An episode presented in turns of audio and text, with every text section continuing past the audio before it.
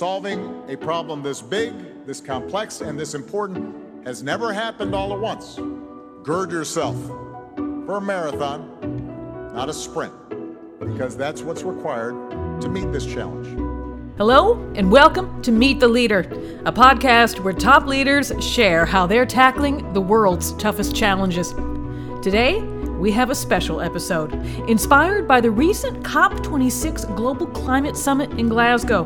We'll share messages from top leaders on the mindsets, actions, and habits we'll need to make change for the climate happen. Subscribe to Meet the Leader on Apple, Spotify, and wherever you get your favorite podcasts. And please take a moment to rate and review us. I'm Linda Lacina from the World Economic Forum, and this is Meet the Leader. Anything less than your best is too much to pay. Anything later than now is too little, too late. Nothing will change without you. The climate action struggle requires all hands on deck. It is everyone's responsibility. Only together can we keep 1.5 degrees within reach and the equitable and resilient world we need. The COP26 Climate Summit drew a number of stirring speeches. I've just excerpted a few from former U.S. President Barack Obama to poet Yrsa Daley Ward and UN Secretary General Antonio Guterres. Leaders of all stripes gathered this month for an impossible challenge to call the world to action at the 26th edition of what's known as the Conference of the Parties to forge commitment and action for the climate. Of course, it's a dire moment for the environment and one that won't be solved quickly or easily, or by speeches alone.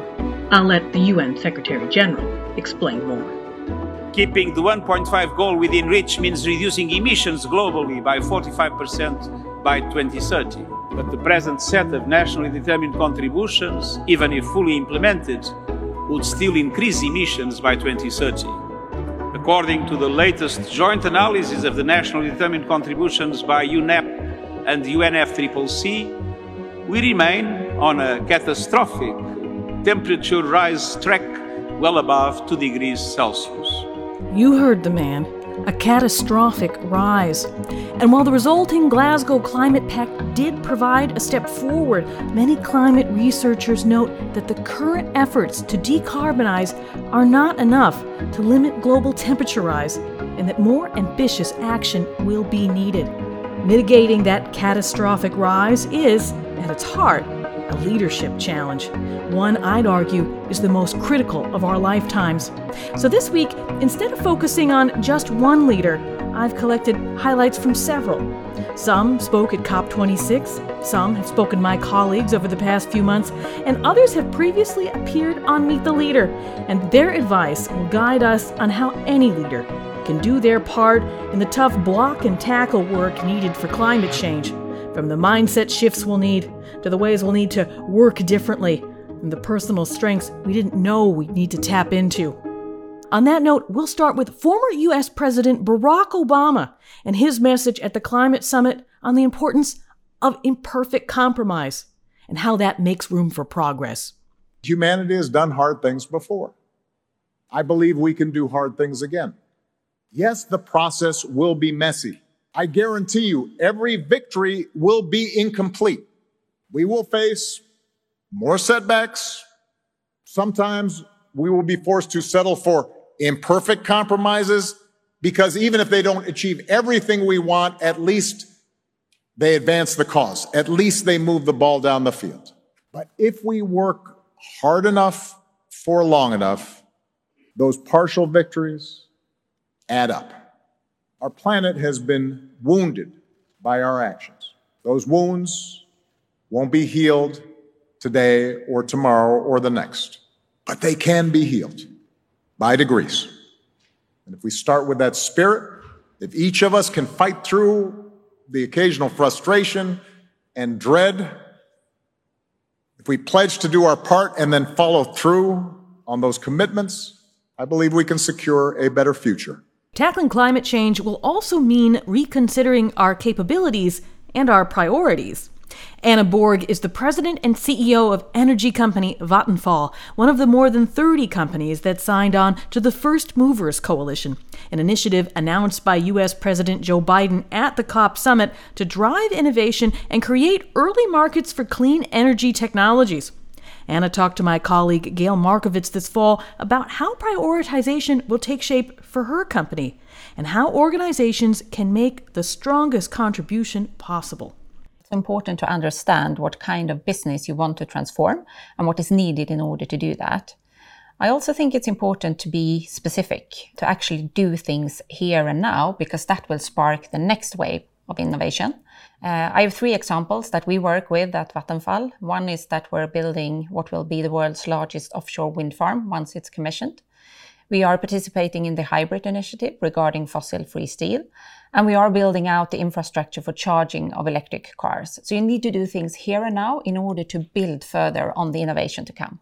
I actually think that the magnitude of the new technology and the, the, new kind of business landscape that is unfolding in front of us is much larger than that. But that's three areas where we in Vattenfall can make a difference because uh, one piece in our, is in our own operation, for example, when we build new wind farms. Another one is relation, in relation to what we are buying from our suppliers. And the third one is what we can provide to our customers. And here, the collaboration around fossil free steel with HYBRIT, but also the infrastructure for charging electric cars are two good examples, but far from everything that's going to happen. Collaboration will be paramount. And past Meet the Leader guests have shared how companies will need to get comfortable collaborating in new ways, working more with rivals, and even creating new business models that may not have made sense in any other context. Mahendra Singhi of Dalmia Cement Bharat Limited has more to add on that and on the importance of knowledge sharing. Cross sectoral sharing of knowledge is, is very, very important many good uh, innovations might be happening in steel sector aluminum sector shipping sector or any other sector including cement sector.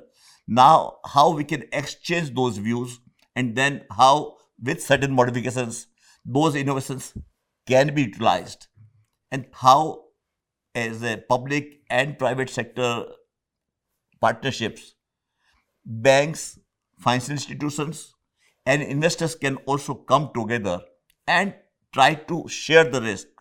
And for that purpose, I think we'll all have to implement together shared vision. All of this change will take a certain kind of mettle, which brings us to Barbara Martin Coppola the chief digital officer of IKEA. She is using technology to drive sustainability at the retailer, and helping her is a mindset she learned about in a book by Christiana Figueres, the diplomat who steered the effort that resulted in the 2015 Paris Agreement. Here is my conversation with Barbara from July on the importance of stubborn optimism and the book, The Future We Choose.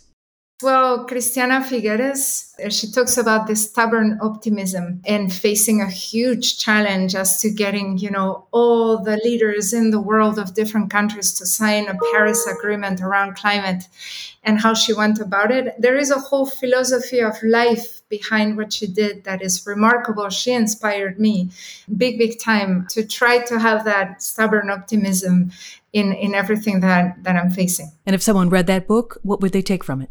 That nothing is impossible. Even when something is like so big that you want to give up, don't. Because, you know, we are part of an interconnected humanity. And so when we start doing little things and everybody joins, we can really achieve amazing things.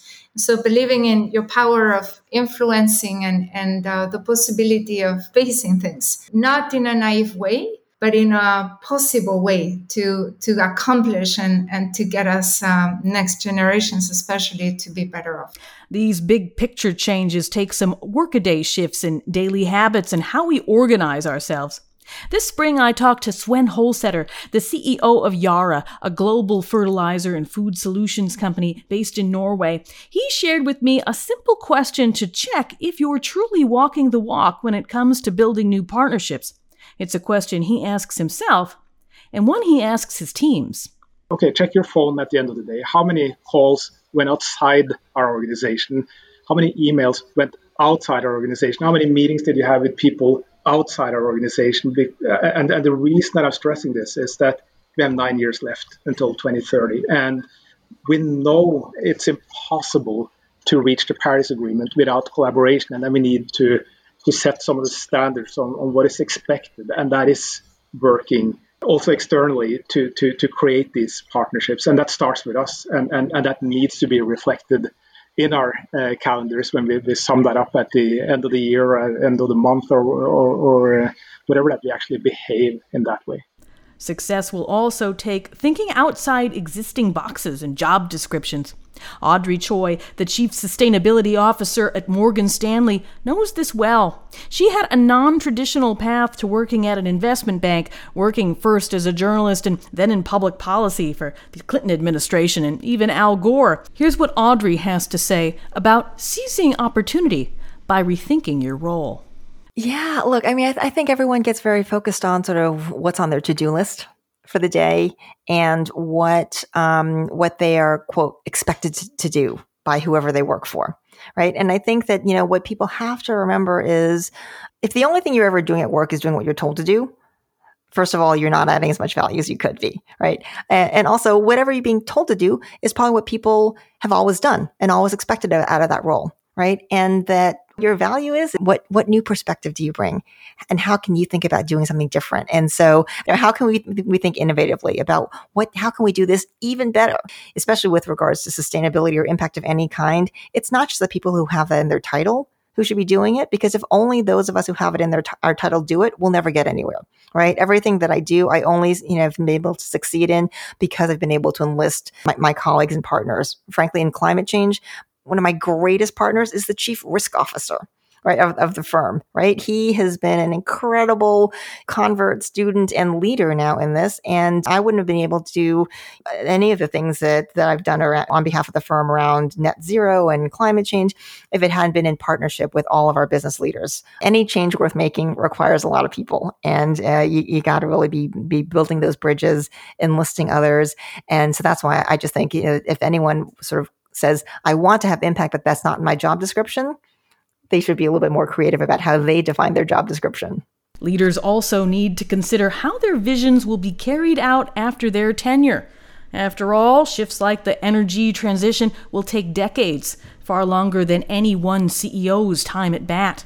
In the fall, I talked to Clarke Murphy, the CEO of management consulting firm Russell Reynolds. Its research found that many top leaders don't know about the sustainability work already in progress at their companies. He stresses how leaders can tap into that existing passion to ensure sustainability visions can be carried out for the long term. Get involved, hold your team accountable, say you will be held accountable and who else will you develop with you along the way?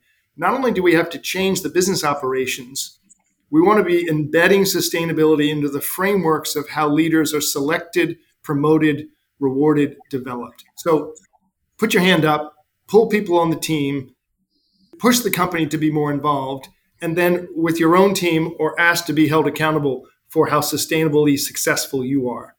Before we go, I have one more leader for you climate activist Elizabeth Wathuti. She spoke at the COP26 opening ceremony and gave a devastating speech about the climate related starvation faced by millions in her native Kenya. In this past year, both of our rainy seasons have failed. And scientists say that it may be another 12 months before the waters return again. Meanwhile, our rivers are running dry. Our harvests are failing. Our storehouses stand empty. Our animals and people are dying. I have seen with my own eyes three young children crying at the side of a dried up river. Elizabeth went on to share that as her fellow Kenyans faced drought, those in Algeria suffered from heat waves and wildfires, and those in Uganda from terrible floods. She shared those truths as a touchstone, a reminder to any leader how global warming devastates the most vulnerable, and as a way to help right side priorities. If you ever need one, here is her message to leaders on staying motivated. If you can open up your heart, I can urge you to act at the pace and scale necessary, but in the end, your will to act must come from deep within. I believe in our human capacity to care deeply and to act collectively. I believe in our ability to do what is right if we let ourselves feel it in our hearts. The children cannot live on words and empty promises. They are waiting for you to act. Please open your hearts and then act. Thank you. That was Elizabeth Wathuti. Before we go, don't forget Meet the Leader's sister podcast, Radio Davos, helping you understand the biggest problems of our time. Radio Davos has been running a series of environment episodes themed to COP26, demystifying everything from the energy transition to melting glaciers. Here's a sneak peek of what you can expect on Radio Davos.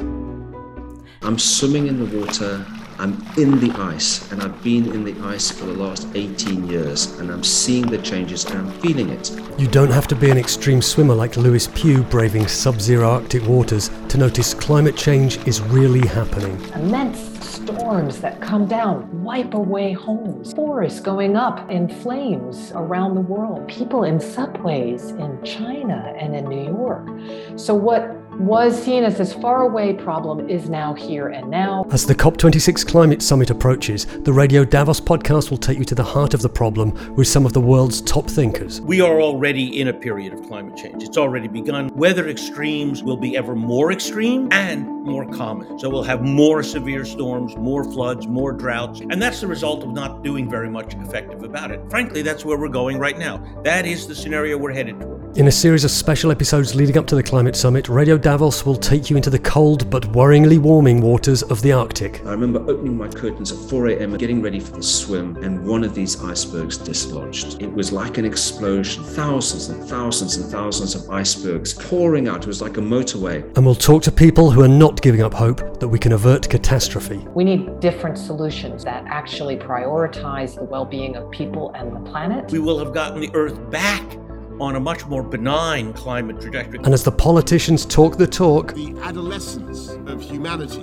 is coming to an end. It's time for humanity to grow up. We'll be looking for solutions in areas such as the ocean, forests, energy, and our cities. We could stop using our atmosphere as an open sewer. Subscribe to Radio Davos wherever you get your podcasts and join the conversation at the World Economic Forum Podcast Club on Facebook. Don't miss our coverage of climate change and COP26. That will have a real impact. On Radio Davos. That's it for me. Thanks so much to UN Climate Change for the permission to use clips from the COP26 Climate Summit for speeches from Barack Obama, the UN Secretary General, Yrsa Daley Ward, and Elizabeth Wathuti. My thanks also go out to all of the amazing leaders who've spoken with me and my colleagues in the past few months. And thanks, of course, go to Gareth Nolan and Robin Pomeroy for all of their help, as always, with the creation of Meet the Leader. And thanks to you for listening. Please take a moment to rate and review our podcasts, and for more extensive Q&As from our guests, go online to wef.ch slash podcasts and follow us online on social media on Facebook, Instagram, LinkedIn, TikTok, and Twitter using the handle at WEF. That's it for now. I'm Linda Lacina from the World Economic Forum. Have a great day.